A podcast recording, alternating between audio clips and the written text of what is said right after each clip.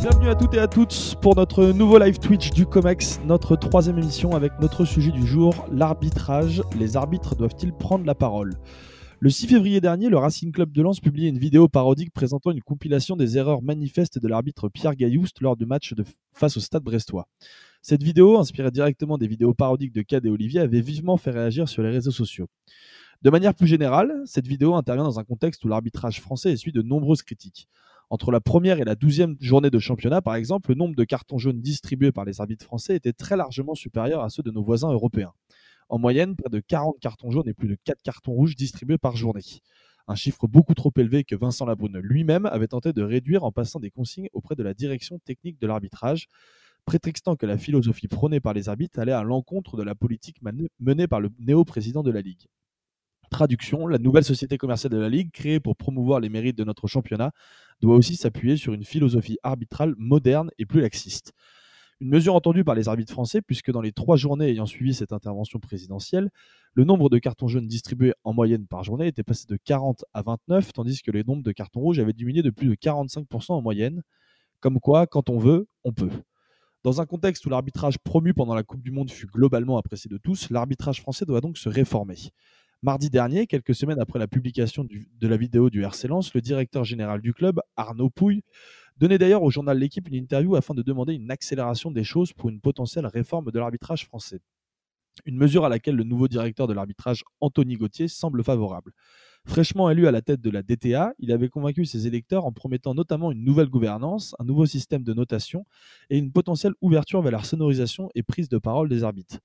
Chose promise, chose due, puisqu'à peine arrivé à la tête de la DTA, Anthony Gauthier a choisi de mettre en place un nouveau système de gouvernance en promouvant Stéphane Lannoy, son principal concurrent à l'élection, et responsable du secteur professionnel, ainsi que Stéphanie Frappard, responsable du secteur féminin, et Alain Sars au football amateur.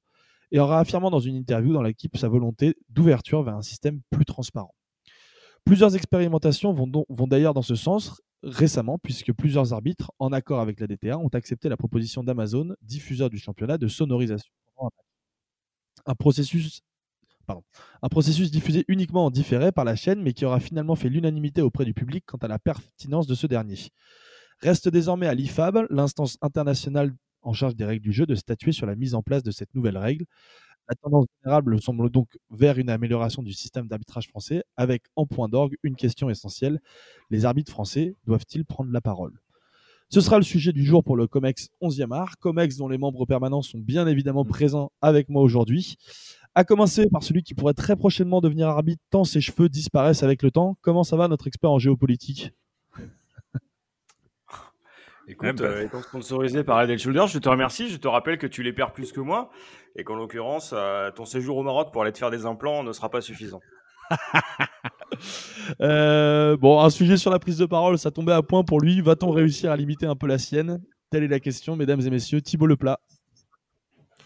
Ouais, l'homme des tunnels, l'homme des tunnels de 4, 5, 6 minutes. Voilà, il faut n'hésitez pas à me couper le micro. Très bien, bon, on est très content que tu sois là. Et enfin, euh, il s'en sort bien, je n'ai trouvé aucune vanne en lien avec le sujet du jour, donc rappelons juste qu'il est le sosie officiel de Stan Wawrinka. Comment ça va David? Ça va parfaitement, et ça me... l'introduction me va encore mieux, comparé à mes camarades, gratifié à mes camarades. Parfait.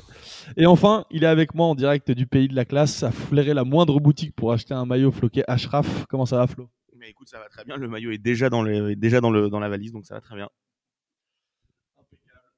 Euh, bon, vous l'aurez compris, pour des raisons techniques, cette émission est, enregistrée en semi-différé, euh, puisque nous ne pouvions pas être euh, tous présents à, la bonne heure aujourd'hui, à 21h30 un lundi soir. Donc voilà, nous avons dû enregistrer quelques heures en avance pour pour des problèmes d'emploi du temps. Mais troisième émission aujourd'hui, donc vous commencez à en prendre l'habitude aussi de mon petit speech de début d'émission. Certains étaient quand même absents les dernières semaines, donc je me permets d'une nouvelle fois de le répéter.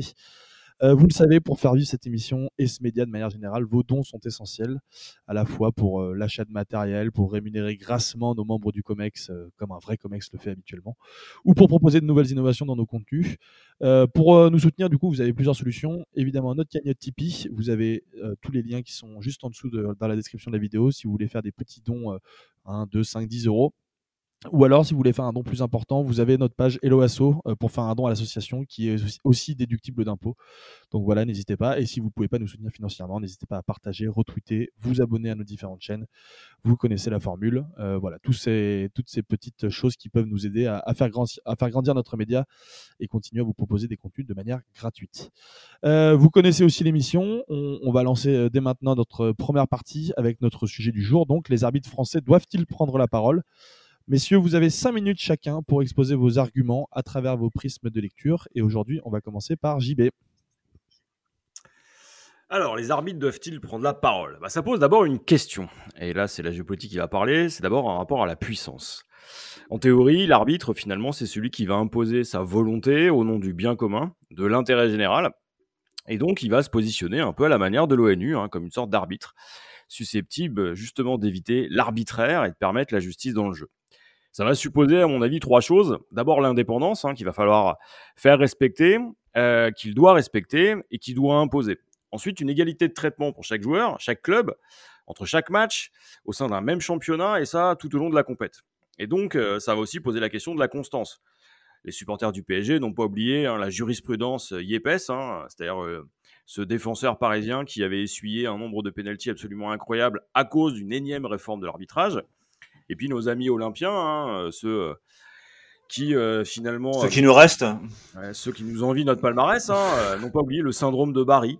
Hein, celui qui consiste à se faire battre hein, avec cette fameuse réplique de Bernard Tapie qui a suivi, le j'ai compris. Et donc la vraie question, c'est pourquoi ce sujet est géopolitique? Parce que d'abord, ça renvoie à la question du pouvoir sur un territoire défini. Bon, bah, on connaît ce territoire, c'est le terrain.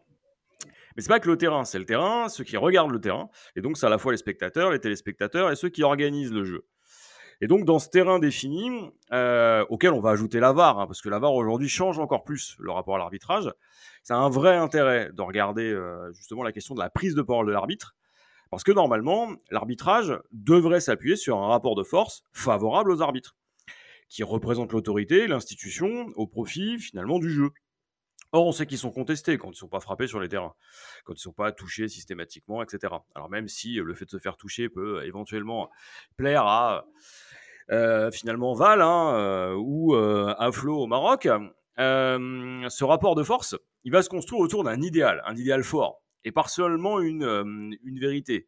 C'est l'idée que l'arbitre est impartial, imperturbable, qui sait tout, qu'il n'a pas d'affect.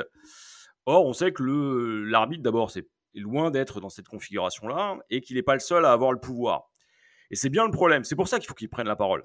C'est parce que le rapport de force, euh, ici, lorsqu'il s'exprime, il est silencieux, il est indéchiffrable, euh, inexpliqué, presque infondé.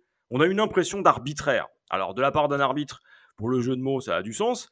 Le souci, c'est qu'en jeu politique, quand ça s'exprime comme ça, c'est une puissance brutale, aveugle, injuste, donc elle est contestée, contestable, et puis surtout, elle laisse place, comme il n'y a pas de parole, à un vide. Or, la nature ayant horreur du vide et les commentaires plus encore, il suffit de regarder Twitter. Euh, derrière, on a les joueurs, le public, les observateurs qui tout de suite vous expliquent que l'arbitre est contre eux, etc. Et donc ça, ça nous amène à cette question très politique de l'arbitrage. L'arbitre est un acteur, mais il est dépendant du contexte, euh, des vices et des vicissitudes de la direction de l'arbitrage, et puis, accessoirement, il est aussi dans ce folklore qui consiste d'abord, quand on a un stade, à insulter l'arbitre, hmm, ce qui n'est pas bien. Flo, je me souviens. Euh, mais il consiste aussi à euh, accepter ses décisions. Or, la VAR a compliqué la tâche de l'arbitre. Parce que qui ne parle pas ment. Et la VAR ne s'exprime jamais. C'est à peine si on les voit euh, en train de commander quelque chose dans le camion. Et donc, on, a, on voit la différence avec une autre discipline dans laquelle justement on a l'usage de la VAR, c'est le rugby. Si on prend le dernier Irlande-France, on a une erreur d'arbitrage manifeste, acceptée par les acteurs. Après une dizaine de ralentis, l'arbitre prend sa décision, les gens considèrent qu'elle est prise, elle est à ce moment-là incontestée et incontestable, même si elle est fausse. Et donc derrière, on accepte cette erreur humaine. Et donc en dehors de la pédagogie que ça suppose, et c'est là où euh, ça redevient aussi euh, politique et géopolitique, c'est que cet arbitrage qui devrait être le même partout, il n'est pas le même partout, parce que d'abord, le VAR, il n'y en a pas partout. Qu'ensuite, euh, ce pouvoir de l'arbitre, il n'est pas égal partout sur la planète, à cause des écarts de richesse et de développement, à cause aussi des institutions qui organisent l'arbitrage. Je pense par exemple à la dernière Cannes, au match de la Coupe du Monde, on a vu finalement les différences de compétences entre notamment les arbitres africains, asiatiques et européens. On se souvient aussi euh, des décisions liées à la longueur des arrêts de jeu. on se souvient d'arbitres qui avaient sifflé lors des dernières compétitions en Afrique la fin des matchs avant la fin du temps réglementaire. Et donc ça pose une autre question. Pour que l'arbitre puisse parler, il faut qu'on laisse parler. Et pour laisser parler, il y a certes l'IFAB, mais il y a surtout l'UEFA et la FIFA. Et aujourd'hui, ces institutions euh, fêtières, euh, elles ne montrent pas cet exemplarité. Elles ne veulent pas forcément que l'arbitre s'exprime pour une autre raison, c'est que derrière, ça serait lui donner un pouvoir, et ça serait finalement un, pouvoir qui leur échapperait dans une certaine mesure. Et on a vu, nous, euh, en France, avec la FFF, le poids politique de la direction de l'arbitrage. Et c'est donc là où il faut justement permettre aux arbitres d'être entendus, parce que si on veut un football qui soit meilleur et qui soit euh, finalement plus respectueux des rapports de force, et donc considère aussi le spectateur et le joueur, il faut qu'ils parlent.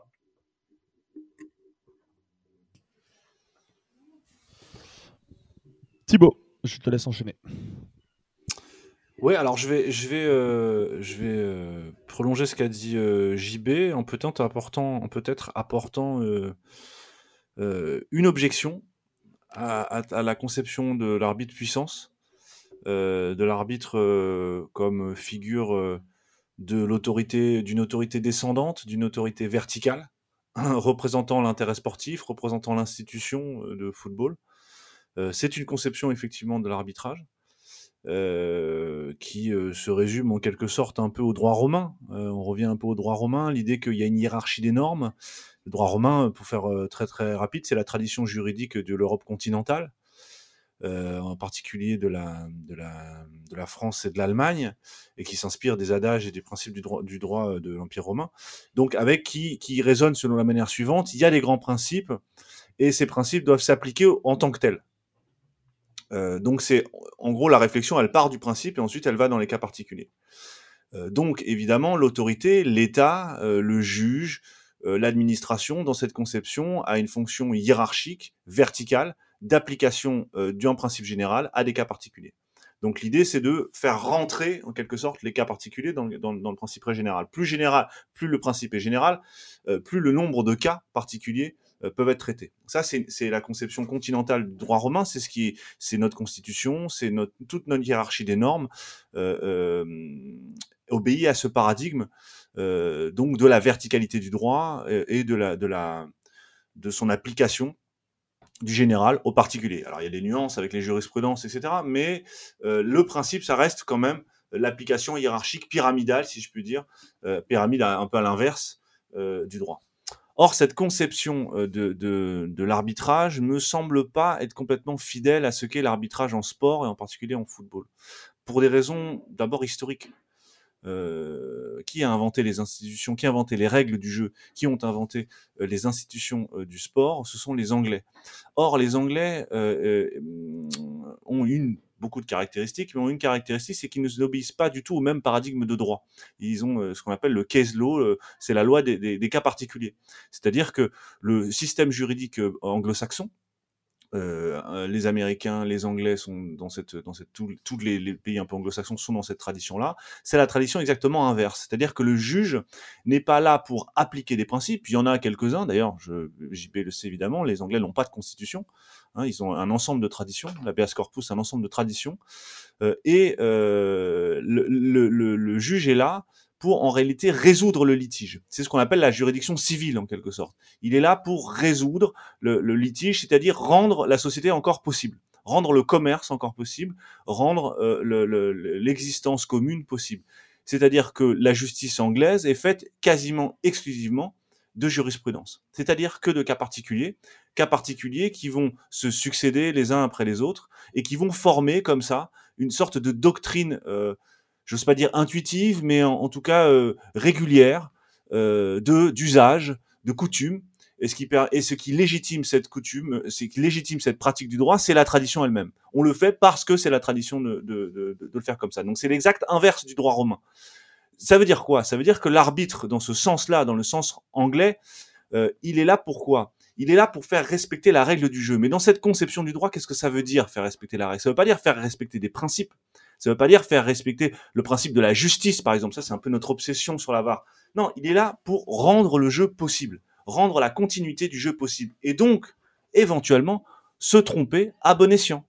Tu viens de l'expliquer, euh, JB, et donc éventuellement euh, prendre en compte euh, qu'il pourrait y avoir un principe qui pourrait s'appliquer, une main volontaire, non volontaire, euh, et finalement qui dans le cours du jeu ne semble pas s'imposer. Et on le voit bien intuitivement quand on dit on reproche à un arbitre de pas comprendre le jeu, de pas suivre le jeu. C'est ça, c'est la coutume, l'usage, euh, la continuité du jeu qui compte. Donc la conception de l'arbitrage, si on veut vraiment penser la conception de l'arbitrage en France, il faut qu'on comprenne qu'il y a des traditions qui s'opposent, des traditions juridiques, et que nous, dans notre obsession administrative, on le voit, ils sont tous policiers, nos, nos, nos, nos arbitres, euh, on le voit dans le vocabulaire, il faut appliquer les cas particuliers, on a une espèce d'obsession, il faut absolument que ça rentre dans le principe général, euh, en disant il faut que ce soit régulier, il faut que ce soit égal, on veut, que tous les arbitres, arbitrent de la même façon, comme si c'était des robots, mais comme si on reproduisait une forme de conception administrative de la règle du jeu. Or, la règle du jeu, elle est absolument pas administrative. La règle du jeu, elle existe parce que 22 personnes, plus l'arbitre, ont décidé de s'y plier. Euh, elle n'a pas d'existence en dehors de ce consentement-là. Donc, ce qu'il faut maintenir, c'est pas une règle abstraite qui s'appliquerait de toute éternité, c'est le consentement des 22 personnes qui sont présentes. Alors, c'est une autre forme d'utopie, mais c'est dans ce cadre-là qu'il faut concevoir l'arbitrage, et à mon sens, c'est la raison pour laquelle euh, toute forme de, rigidité me semble contre-productive en matière d'arbitrage. Et que l'arbitrage, oui, c'est de l'interprétation. Évidemment que c'est de l'interprétation. C'est d'ailleurs tout le sens même du mot arbitre. Et c'est ce qui est paradoxal, qui en français a donné exactement le sens inverse de ce que ça voulait dire. L'arbitraire, c'est quelque chose qu'on impose de l'extérieur. Or, c'est absolument pas le sens premier de l'arbitre. L'arbitre, c'est celui qui, justement, n'impose pas de l'extérieur. C'est celui qui rend possible la continuité du jeu. Et je pense que s'il y avait un principe à retenir, c'est ça. C'est celui-là, rendre possible la continuité du jeu. David, à ton tour. Tout à fait. Alors moi, je suis parti d'un- postulat, même du, du- du- qui se vérifie très régulièrement, c'est que le football est devenu un produit. Donc le football est devenu un produit, et encore plus, le- le- les championnats sont une subdivision de ce produit. Le- les championnats sont là pour être mis en valeur commercialement, financièrement, d'un point de vue marketing, et un championnat doit générer des revenus.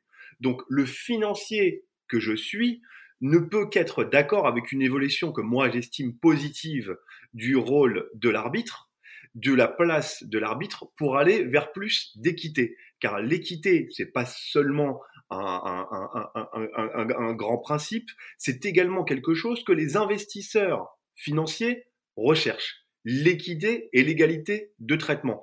Vous vous souvenez que lors de notre précédent épisode, j'avais parlé de la fair value, faire juste. Donc je vais me placer, moi, du point de vue de deux, deux intervenants essentiels dans le football français, qui sont CVC, tu en as parlé en, euh, en introduction, euh, Valentin, et l'investisseur, l'actionnaire en fait de footballeur lambda, dont on aura de toute façon de plus en plus besoin, car je le rappelle épisode après épisode, mais c'est vrai que c'est une réalité euh, prégnante et, et, criante. Le football en général, après le Covid, a un besoin de fonds propres et d'investisseurs énormes. Donc CVC, qui est, petit rappel très court, qui est CVC C'est un fonds d'investissement, c'est un des plus gros fonds d'investissement mondial, pèse 122 milliards d'actifs sous gestion, pour vous donner un peu un ordre d'idée, un fonds d'investissement luxembourgeois qui a acheté 13% de la société commerciale mise en place par Vincent Labrune pour promouvoir la Ligue 1. Qui dit promouvoir la Ligue 1 dit promouvoir les droits de la Ligue 1. Qui dit droit dit droit télé dit retransmission où l'arbitre est justement une place centrale de, du jeu. Le business plan de CVC, qui est pour moi chimérique et très ambitieux, c'est de multiplier par 2,3 les droits télé de la Ligue 1 à horizon 10 ans. Ça tombe bien, euh, en 2000, en 2000, en, à l'automne 2023, il y aura une nouvelle mise en, mise en enchère des droits télévisuels de la Ligue 1. Donc, le fait de moderniser le rôle de l'arbitre, le fait de lui donner la parole, le fait de mettre sur écoute non seulement ses échanges avec les, autres acteurs du jeu, mais également avec le camion, l'équipe VAR, qui pour l'instant en fait est une espèce de, trou noir, de black box, où on voit simplement l'arbitre se diriger vers, euh, vers un écran, revoir un type de ralenti et revenir, là, tout sera sonorisé.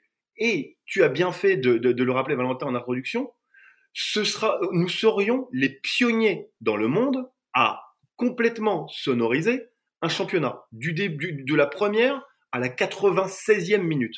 On va prendre un peu de, de, de décalage à cause de l'intervention de la VAR. Donc, ça, c'est quelque chose qui va forcément améliorer le produit Ligue 1. Et c'est pour ça que CVC, qui, il ne faut pas, euh, il ne faut pas se leurrer, va très fortement, très très fortement s'immiscer dans la gestion des règles. Thibaut parlait de, de, l'arbitre, mais dans la gestion des règles. Ce serait pas étonnant, toute petite parenthèse, de voir CVC influer sur euh, la répartition des droits télé, sur le nombre, le, système de promotion-relégation. Euh, CVC va pousser, pousse déjà actuellement pour la modernisation de l'arbitrage. Aussi pourquoi? Parce que ça nous donnerait une américanisation du rapport à l'arbitrage c'est quelque chose qui est testé depuis des, même pas testé, qui est utilisé depuis des décennies, par exemple en foot américain, et c'est quelque chose, alors je vais peut-être faire pousser des cris d'orfraie, qui pourrait même être utilisé, les, pauses et le rôle de l'arbitre pourrait même être utilisé commercialement. Donc c'est il y a une américanisation du rôle de l'arbitre qui peut générer des revenus et forcément plaire à CVC. De plus, on, là où euh, les, euh, le, les, consommateurs, parce que j'ai parlé de produits, c'est forcément des consommateurs, on aurait une expérience un peu immersive. On voit que les documentaires immersifs, immersifs au sein euh, d'une équipe avec des micros et des caméras embarquées sur des athlètes, c'est quelque chose qui fait un tabac. Là, on proposerait une expérience immersive justement aux téléspectateurs. Et c'est quelque chose qui peut encore une fois accroître la valeur du produit Ligue 1 et c'est quelque chose qui peut, qui va forcément plaire à CVC, principal bailleur de fonds de la Ligue 1. Ensuite, deuxième partie, concernant les investisseurs, les investisseurs, ils ont trois vertus cardinales, essentiellement quand ils investissent dans le foot. L'investisseur footballistique, c'est une bête un peu bizarre. C'est c'est quelqu'un qui veut des gros rendements, mais minimiser l'aléa financier. C'est assez drôle. De, temps en temps, j'ai envie de leur, conseiller d'investir dans un bon du trésor allemand. C'est-à-dire que ils veulent réduire l'aléa sportif. Et l'aléa sportif, comment il peut être réduit? Il peut être réduit en justement rajoutant, en perfectionnant l'arbitrage et en rajoutant, en améliorant la notion d'équité. Donc c'est quelque chose qui peut se dire, écoutez, moi, Combien de fois on a entendu un dirigeant de club nous dire Ah, mais vous vous rendez pas compte, monsieur l'arbitre, votre coup de sifflet va me coûter 50 euh, millions parce que c'est ce coup de sifflet qui va me faire descendre, qui va faire descendre mon équipe en deuxième division. Et là, en proposant une mesure pour justement améliorer l'arbitrage, ça peut aussi renvoyer une image d'équité, une réduction du risque financier, et c'est quelque chose qui peut attirer justement les investisseurs, sans compter le fait d'être les pionniers et cette notion de modernité. Donc, très sincèrement, Équité, baisse du risque, modernité, moi, d'un point de vue financier, je dis oui. Merci David. Euh, bon messieurs, après cette euh, première partie une nouvelle fois riche et intense, nous allons euh, prendre une petite pause. Je vais laisser mon acolyte de gauche prendre la parole et nous parler de sa petite revue de presse hebdomadaire. Et oui, une revue de presse qu'on commence euh, avec un sujet déjà évoqué par Jules la semaine passée, qui témoigne au passage de mes facultés de récupération aussi élevées qu'un député à l'Assemblée nationale, avec la sortie donc du rapport de l'UFA sur les graves incidents de la finale de la Ligue des Champions en mai dernier au Stade de France. Ou plutôt des graves manquements, pour être tout à fait juste, tant le rapport est accablant pour les responsables français qui n'avaient pourtant pas manqué de cibler les supporters anglais. Didier Lallemand, préfet de police de Paris au moment du match, est déjà largement décrié depuis plusieurs années pour la gestion des manifestations dans la capitale ayant servi d'unique et parfait fusible. Le gouvernement français ne semble donc pas avoir pris la mesure des différents rapports, alors que le président Emmanuel Macron semble tellement occupé par sa très populaire réforme des retraites qu'il ne prend même pas la peine de répondre au maire du Grand Liverpool Steve Rotherham. Très classe. En même temps, ne pas répondre aux questions d'un travailliste de 61 ans, c'est plutôt habituel pour Manu. Une soirée cauchemardesque, en tout cas, parfaitement retranscrite par Pierre-Étienne Minonzio dans les colonnes de l'équipe, qui est allé à la rencontre des fans anglais la semaine dernière dont Dan Fitzland, fidèle, des Reds de 32 ans, l'un des rares qui parvient à prendre avec légèreté les faits, évoquant la maltraitance chronique des supporters et prenant en exemple précédent un déplacement à Paris, déjà en novembre 2018. Ou encore de Sam Evans, supporter de Liverpool de 21 ans, qui malgré des rapports accablants du Sénat français, puis récemment de l'UFA contre l'État, semble désormais partager un espoir commun avec des millions de Français, la démission du baron de Tourcoing. Un sentiment partagé par tout en fil, dont le fameux COP a brandi, la semaine dernière, un tifo représentant Gérald Darmanin et Amélie Oudéa-Castera en Pinocchio, accompagné du mot menteur en français dans le texte. Ou enfin Tony O'Neill, supporter des Liverpool déjà présent à Hillsborough en 1989, dont la finale de Ligue des Champions à Saint-Denis a ravivé le traumatisme, au point même d'annuler quelques mois plus tard une cérémonie pour ses 50 ans par peur de la foule. Un traumatisme qui est également remonté à la surface très récemment pour Jean-Baptiste à la lecture de l'article de Mathieu Lemot, La taille, ça compte, sur la géopolitique du pénis au sein d'un vestiaire, sur le sexe et le foot. Un événement qui lui rappelle évidemment ses jeunes années de footballeur dans les vestiaires parisiens. Difficile de dire si la Géorgie occupe une place importante sur cet aspect, mais nul doute que Fijak Kvaratskhelia s'est faite la sienne. On apprend en effet dans un portrait de Raphaël Bross et Maxime Renaudot pour SoFoot que l'insaisissable gaucher se fait, se fait surnommer Zizi par son président Aurelio de Laurentiis. Une folie qui s'est évidemment emparée de Naples, où celui que l'on surnomme désormais Gvaradona s'affiche aux côtés de la légende argentine comme roi de Naples et icône de la contrefaçon en Campanie. Sauf toujours, on apprend pêle-mêle que la vie de Gareth Southgate sera adaptée dans une pièce de théâtre outre-Manche, alors que dans le même temps défilait lors du carnaval de Cologne un char rempli de dollars à l'effigie de Gianni Infantino, patron de l'UFA selon la préfecture, prix Nobel et boss de la World Company selon lui-même. Pour une fois, on aurait presque préféré la VF, avec une pièce de théâtre française façon tragédie grecque, sur la vie de Didier Deschamps, intitulée Du fossé à Doha, puis un char défilant lors du carnaval de Nice, caricaturant le patron de l'UFA, avec Eric Ciotti dans le rôle du vilain chauve. Et s'il y en a bien un qui risque à nouveau de célébrer un carnaval, c'est évidemment Neymar, qui nous refait l'épisode 5 du désormais célèbre Une cheville pour Rio, après des semaines riches en rebondissements. Une performance catastrophique au parc face au Bayern, un poker et un McDo le lendemain, avant un but et une cheville en Y face à Lille il y a 10 jours. Bref, de quoi contribuer aux critiques et des amours grandissants entre les supporters parisiens et la starlette brésilienne, comme l'explique si bien José Barroso dans l'équipe, malgré les désirs du rebond du Ney. Bref, une semaine aussi faste dans la presse qu'une maison à Bougival, alors vivement lundi prochain. Oh Merci beaucoup Flo pour, euh, pour cette nouvelle revue de presse. Quel talent excellente euh, comme d'habitude, que ce soit toi ou Jules. Euh, messieurs, on va rebasculer dans notre deuxième partie. Je, normalement, c'est le moment où je rappelle aussi que vous pouvez poser des questions dans le chat. Malheureusement, aujourd'hui, comme vous l'avez compris, on, on, est en semi-différé, donc pas de questions possibles dans le chat, mais n'hésitez pas surtout à, poser vos questions sur les réseaux sociaux. Euh, évidemment, Thibaut, JB et David euh, se feront un malin plaisir d'y répondre. Euh, donc voilà, n'hésitez pas à nous envoyer vos questions directement sur les réseaux sociaux, à répondre à nos différents tweets. C'est aussi un moyen pour vous de, de communiquer avec nous. On bascule donc dans notre deuxième partie. Pour rappel, euh, messieurs, vous avez avancé plusieurs arguments pendant cette première partie. JB, toi, tu évidemment expliques que l'arbitre a un rôle politique parce que c'est celui qui impose la justice euh, en supposant trois choses. D'abord, l'indépendance, l'égalité de traitement et la constance. Euh, ce qui rend évidemment l'arbitrage un sujet éminemment géopolitique, notamment par rapport au rapport au pouvoir sur un terrain défini, et aussi géopolitique car il n'est pas égal partout selon le niveau par exemple, de richesse des différents pays. Euh, toi, Thibaut, tu fais une petite objection à ça. Tu estimes que l'arbitrage est aussi issu de traditions juridiques qui s'opposent. Euh, tu évoques notamment le droit romain, qui est spécialisé sur, euh, enfin, qui est plutôt concordant avec l'application hiérarchique du droit, et tu l'opposes justement au droit britannique, beaucoup plus axé sur la question de la jurisprudence et selon toi, il faut maintenir un consentement général plutôt qu'une justice, rendre possible la continuité du jeu, je te cite. Euh, quant à toi, David, tu prends plus l'aspect financier des choses, euh, estimant qu'évidemment que le football était devenu un produit, je pense qu'on est tous d'accord avec toi là-dessus, euh, et qu'il est important d'aller vers plus d'équité, ce qui est aussi quelque chose recherché par les différents financiers. Euh, qui euh, peuple aujourd'hui notre, notre cher football. Euh, donc moderniser l'arbitrage pour toi, c'est aussi améliorer le produit et donc augmenter les revenus.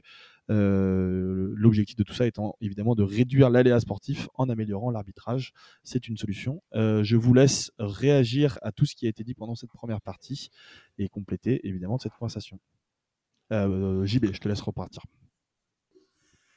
Euh, moi, je vais repartir de, ce, que disait David. Euh, aujourd'hui, la figure de l'arbitre, c'est un élément du spectacle, au même titre que les spectateurs. Et euh, c'est vrai qu'il a une incidence sur le jeu. Et on voit, par exemple, en NBA, quand il se trompe, hein, et puis Flo, grand fan des Phoenix Suns, le sait mieux que moi, ça pose beaucoup de questions, mais ça fait partie du jeu, c'est accepté. Alors, ça, donne lieu à, des discussions, ça fait partie du produit. Mais on pourrait aussi se demander si on n'aurait pas intérêt, avec le développement finalement du VAR, à se débarrasser de la figure de l'arbitre. Euh, c'était un des grands fantasmes euh, quand le VAR a été imposé.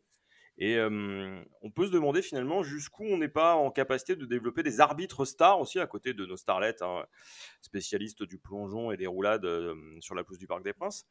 ça, c'est une question. C'est-à-dire que est-ce qu'à un moment donné, on ne devrait pas aussi réfléchir à la question de l'arbitrage et de la prise de parole, finalement, avec le même regard que celui qu'on portait sur Colina, par exemple en faire vraiment une sorte de, une sorte d'icône. Ça permettrait aussi de valoriser le produit. Il y a des arbitres stars en NFL par exemple euh, ou en NBA. Euh, mhm. Est-ce qu'on ne gagnerait pas finalement à faire ce qu'a fait le rugby aussi hein? C'est-à-dire mettre en avant euh, ces acteurs-là comme des vrais acteurs complets du jeu et de fait les associer, ça a été le cas par exemple en Serie A, à des marques.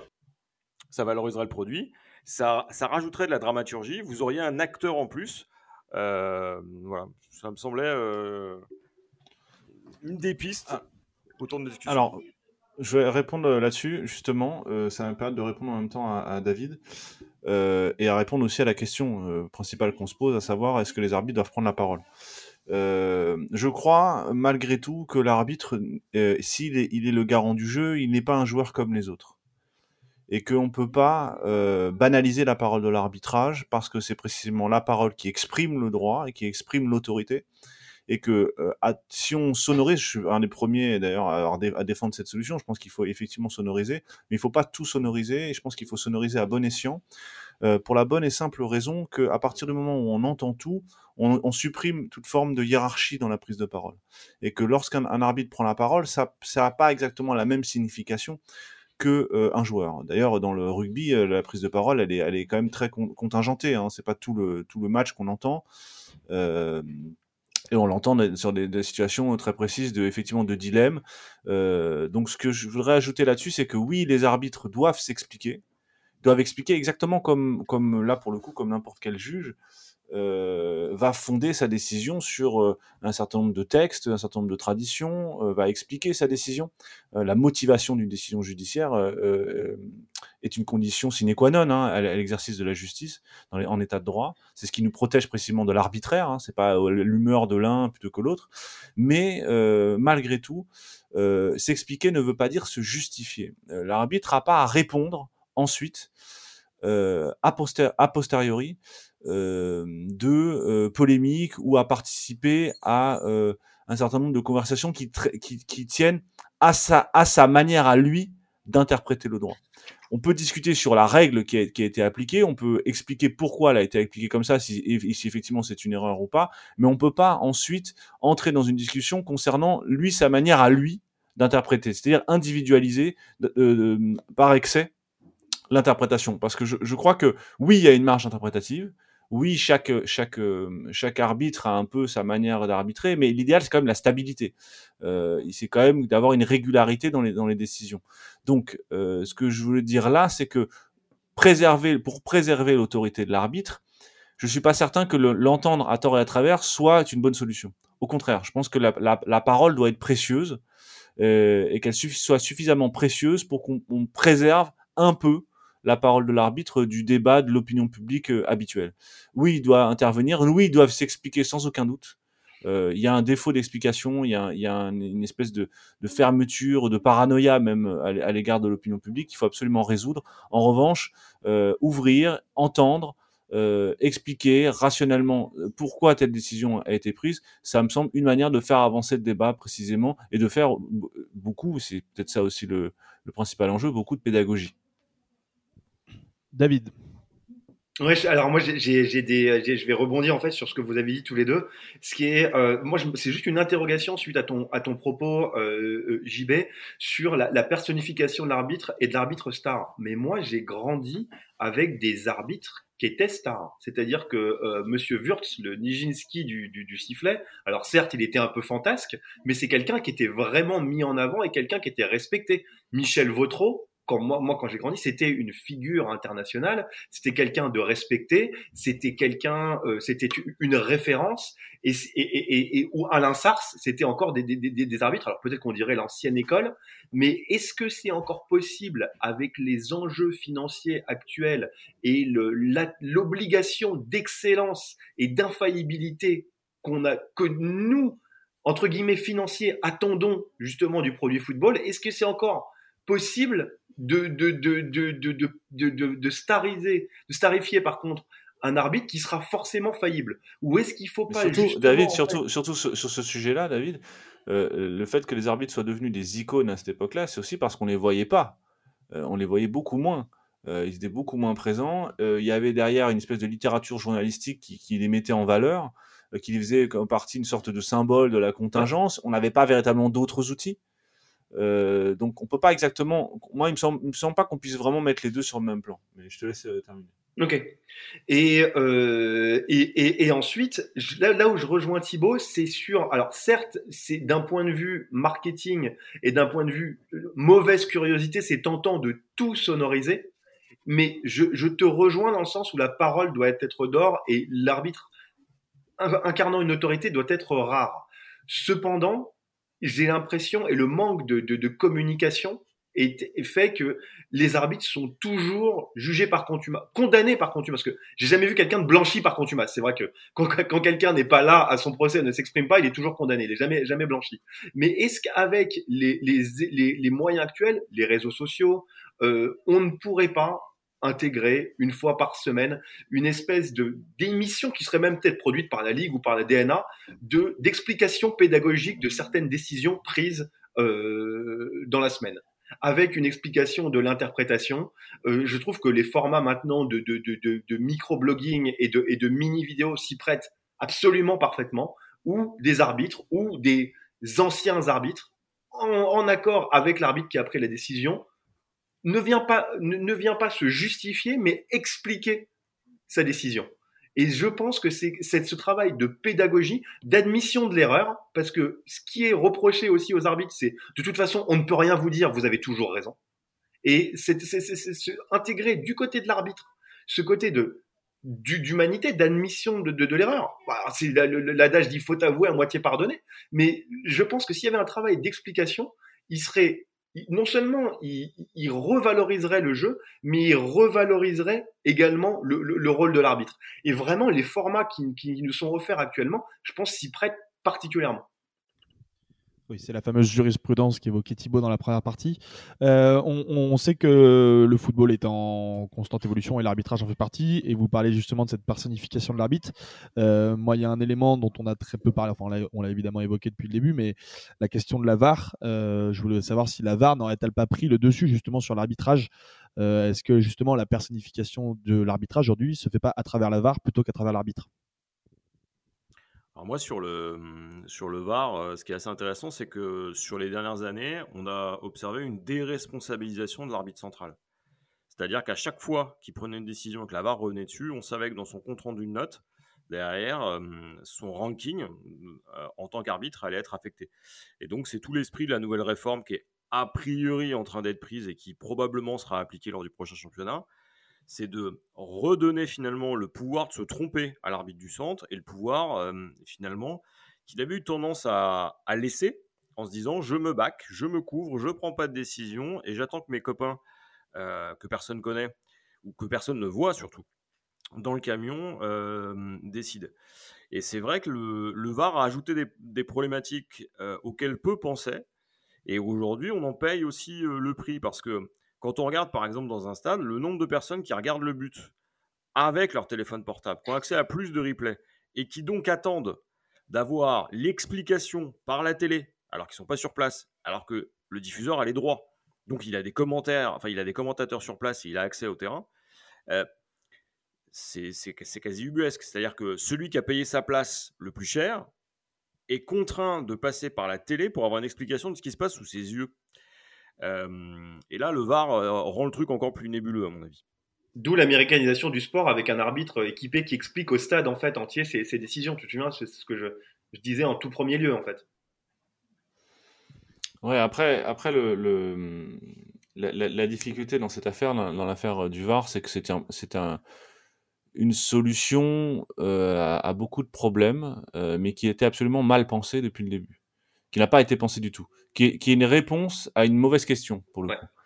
Euh, C'est-à-dire la, la, mauvaise question, c'est comment, comment résoudre le problème de la justice, ce qui est une question vertigineuse. Enfin, depuis quand un objet technique va résoudre le, euh, le, le, problème de la justice? Euh, Alors, on en, est, on en est à ce niveau de réflexion. On se, on, se, on se dit, on va mettre des caméras, donc on n'aura plus de problème d'injustice. Mais attendez, euh, on a inventé tout un tas de, on a inventé l'automobile, on a inventé des technologies, on, a, on s'est bien rendu compte que ça n'a pas résolu le problème de l'injustice, c'est bien au contraire. Euh, donc c'est pas ça le, le, le, principal attrait de l'avare, le principal intérêt de l'avare. Moi, je, je, maintiens mon féminin, donc je sais pas. Il y a une lutte sur le masculin et le féminin. J'ai l'avare. du mal. Bref. Pour moi, c'est la vidéo, donc euh, je dis l'avare.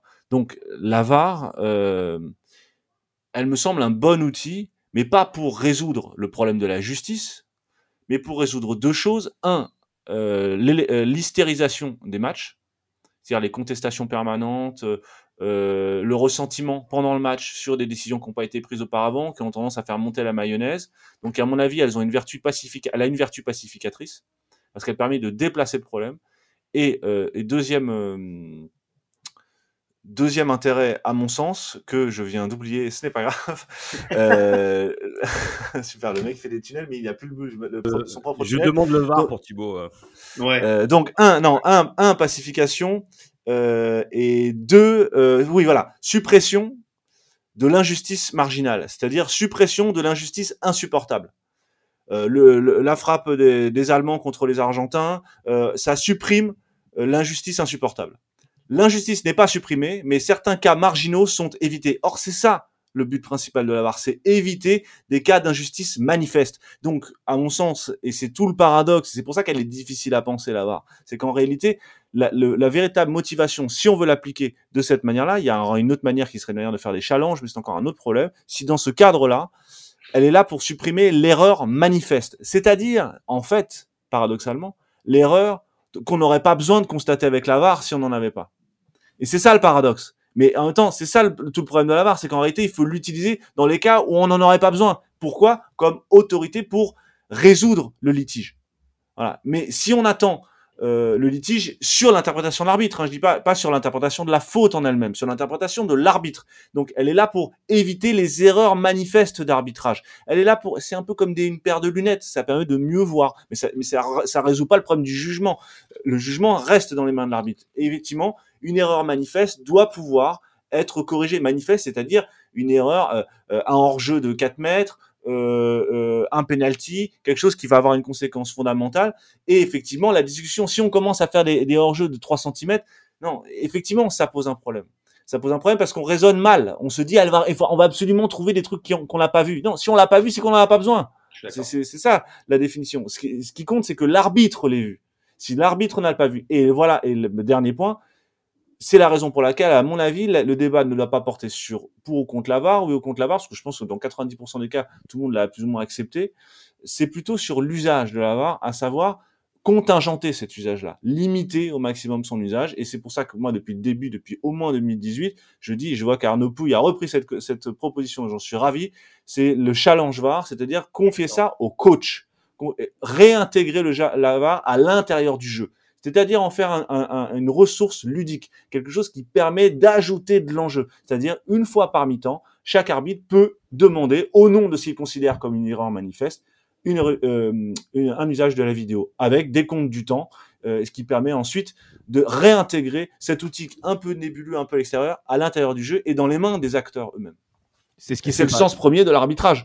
L'arbitrage, c'est ça. C'est comment on va résoudre un litige ce challenge, c'est par exemple ce qui se fait déjà, euh, déjà en NBA.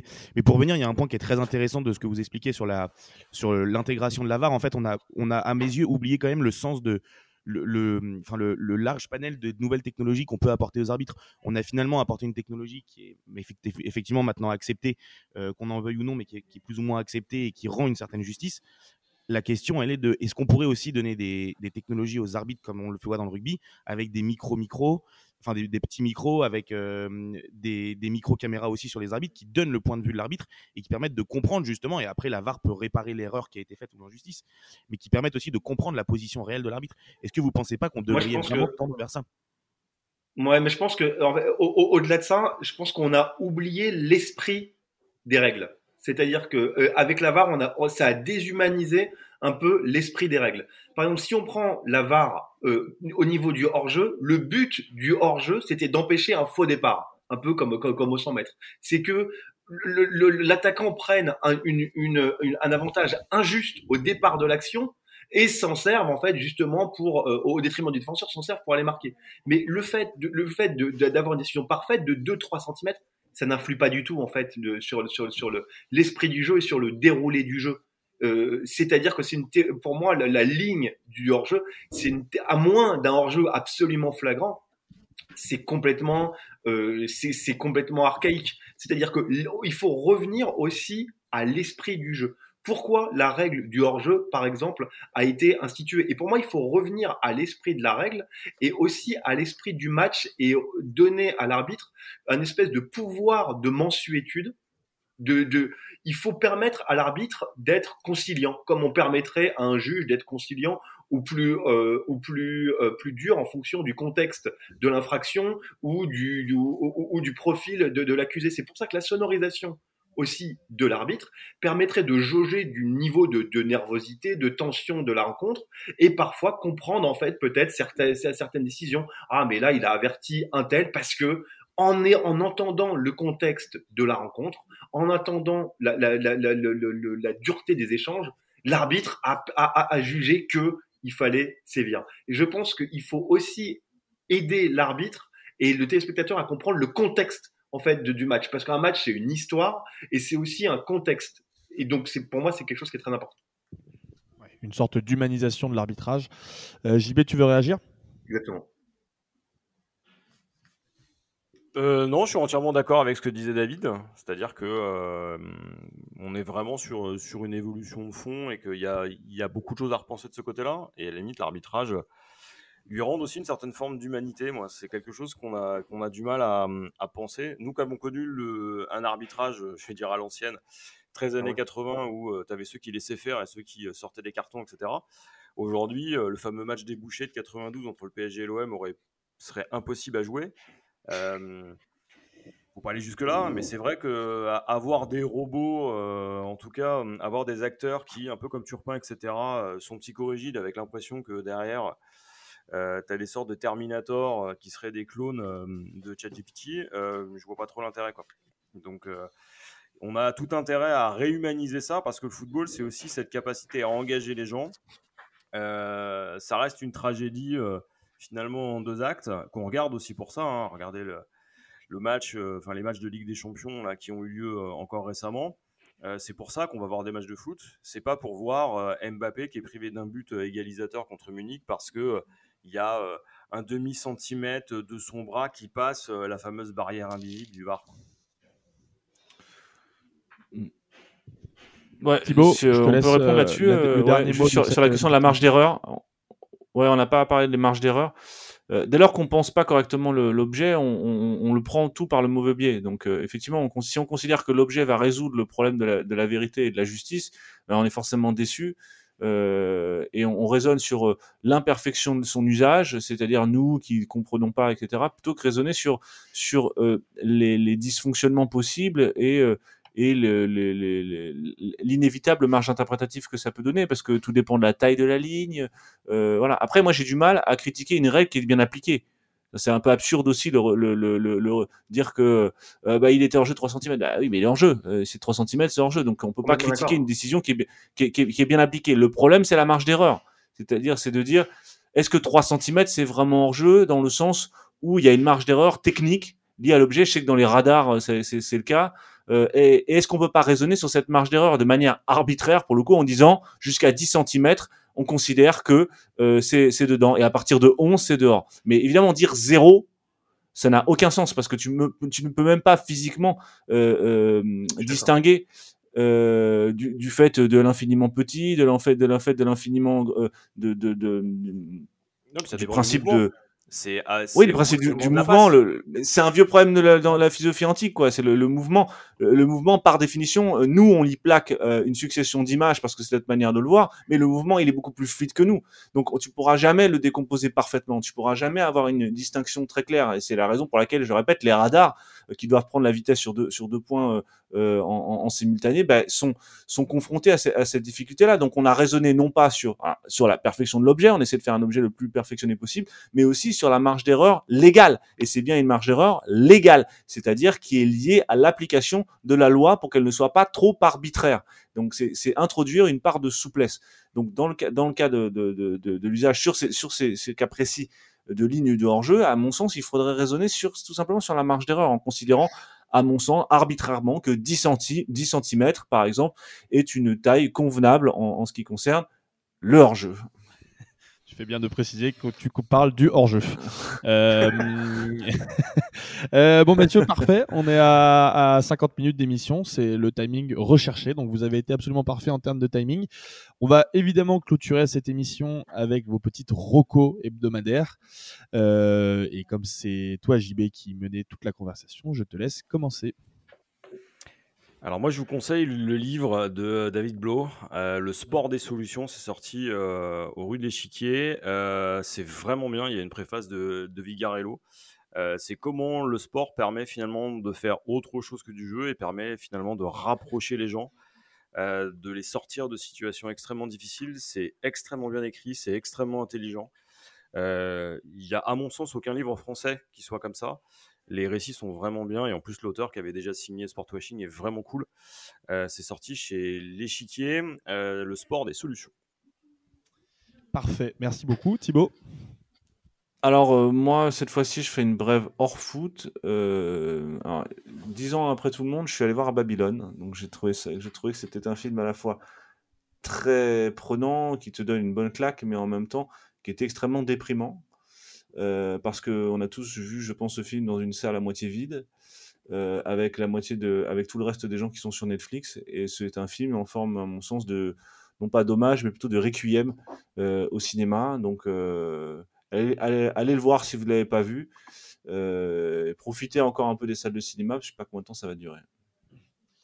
David, t'as quoi toi? Alors moi, je suis parti sur euh, un article de The Athletic qui euh, est particulièrement euh, actuel. Euh, alors, je, l'ai mis à l'écran parce que le titre est assez long pour ceux qui voudront aller le chercher, mais il est très pertinent. C'est Manchester Disunited, how the fan base that saw off Murdoch is split over Qatar. C'est-à-dire que c'est un, un article qui explique comment, à l'époque, quand Murdoch, donc le PDG de la Fox, avait essayé d'acheter Manu les fans avaient réussi à le mettre dehors et ces mêmes fans maintenant sont beaucoup plus partagés sur la potentielle entreprise de, sport washing du Qatar. Et donc c'est en parallèle et euh, en filigrane, il y a l'évolution de euh, la fanbase d'un club de foot historique vers une, une, mondialisation de la fanbase avec des points de vue différents, des attentes différentes. C'est un article absolument excellent pour les anglophones. Parfait. Bah écoute, euh, en plus c'est en lien avec euh, notre émission de la semaine dernière euh, du Comex. Exactement. Donc, moi ça me permet de faire une roco. allez écouter le Comex. C'est une super émission proposée par 11e art. je vous la conseille très fortement.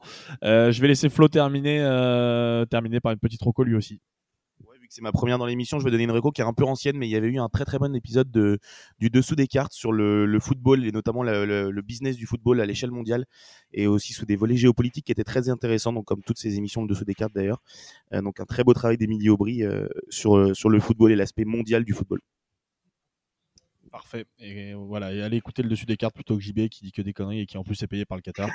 C'est quand même beaucoup mieux. Euh, bon, messieurs. En même temps, il faut bien que j'en dise parce que vu combien vous me payez, euh, c'est-à-dire rien. Hein, Parfait. Regarde, JB, tu fais des transitions absolument parfaites. Euh, puisque je vais d'abord commencer par vous remercier tous ceux qui nous ont écoutés pendant cette émission. Merci d'être là. Euh, si vous avez aimé cette émission, surtout n'hésitez pas à nous soutenir. Je vous le rappelle, vous avez tous les liens dans la description, à la fois nos comptes Tipeee ou LOSO si vous voulez faire des dons à l'association. C'est évidemment très important pour nous. Et puis si vous pouvez pas, voilà, juste des petits likes, des retweets, des partages auprès de vos amis, euh, si vous avez aimé l'émission. Voilà, vous connaissez la formule, c'est très très important pour nous pour continuer à se développer et proposer des, des contenus gratuits. Messieurs, euh, en plus de remercier euh, ceux qui nous ont écoutés, je me permets de vous remercier vous aussi pour cette nouvelle émission. Merci à toi. Euh, Merci les gars. Et nous, on se retrouve évidemment la semaine prochaine euh, pour une nouvelle émission du COMEX. Allez, ciao à tous.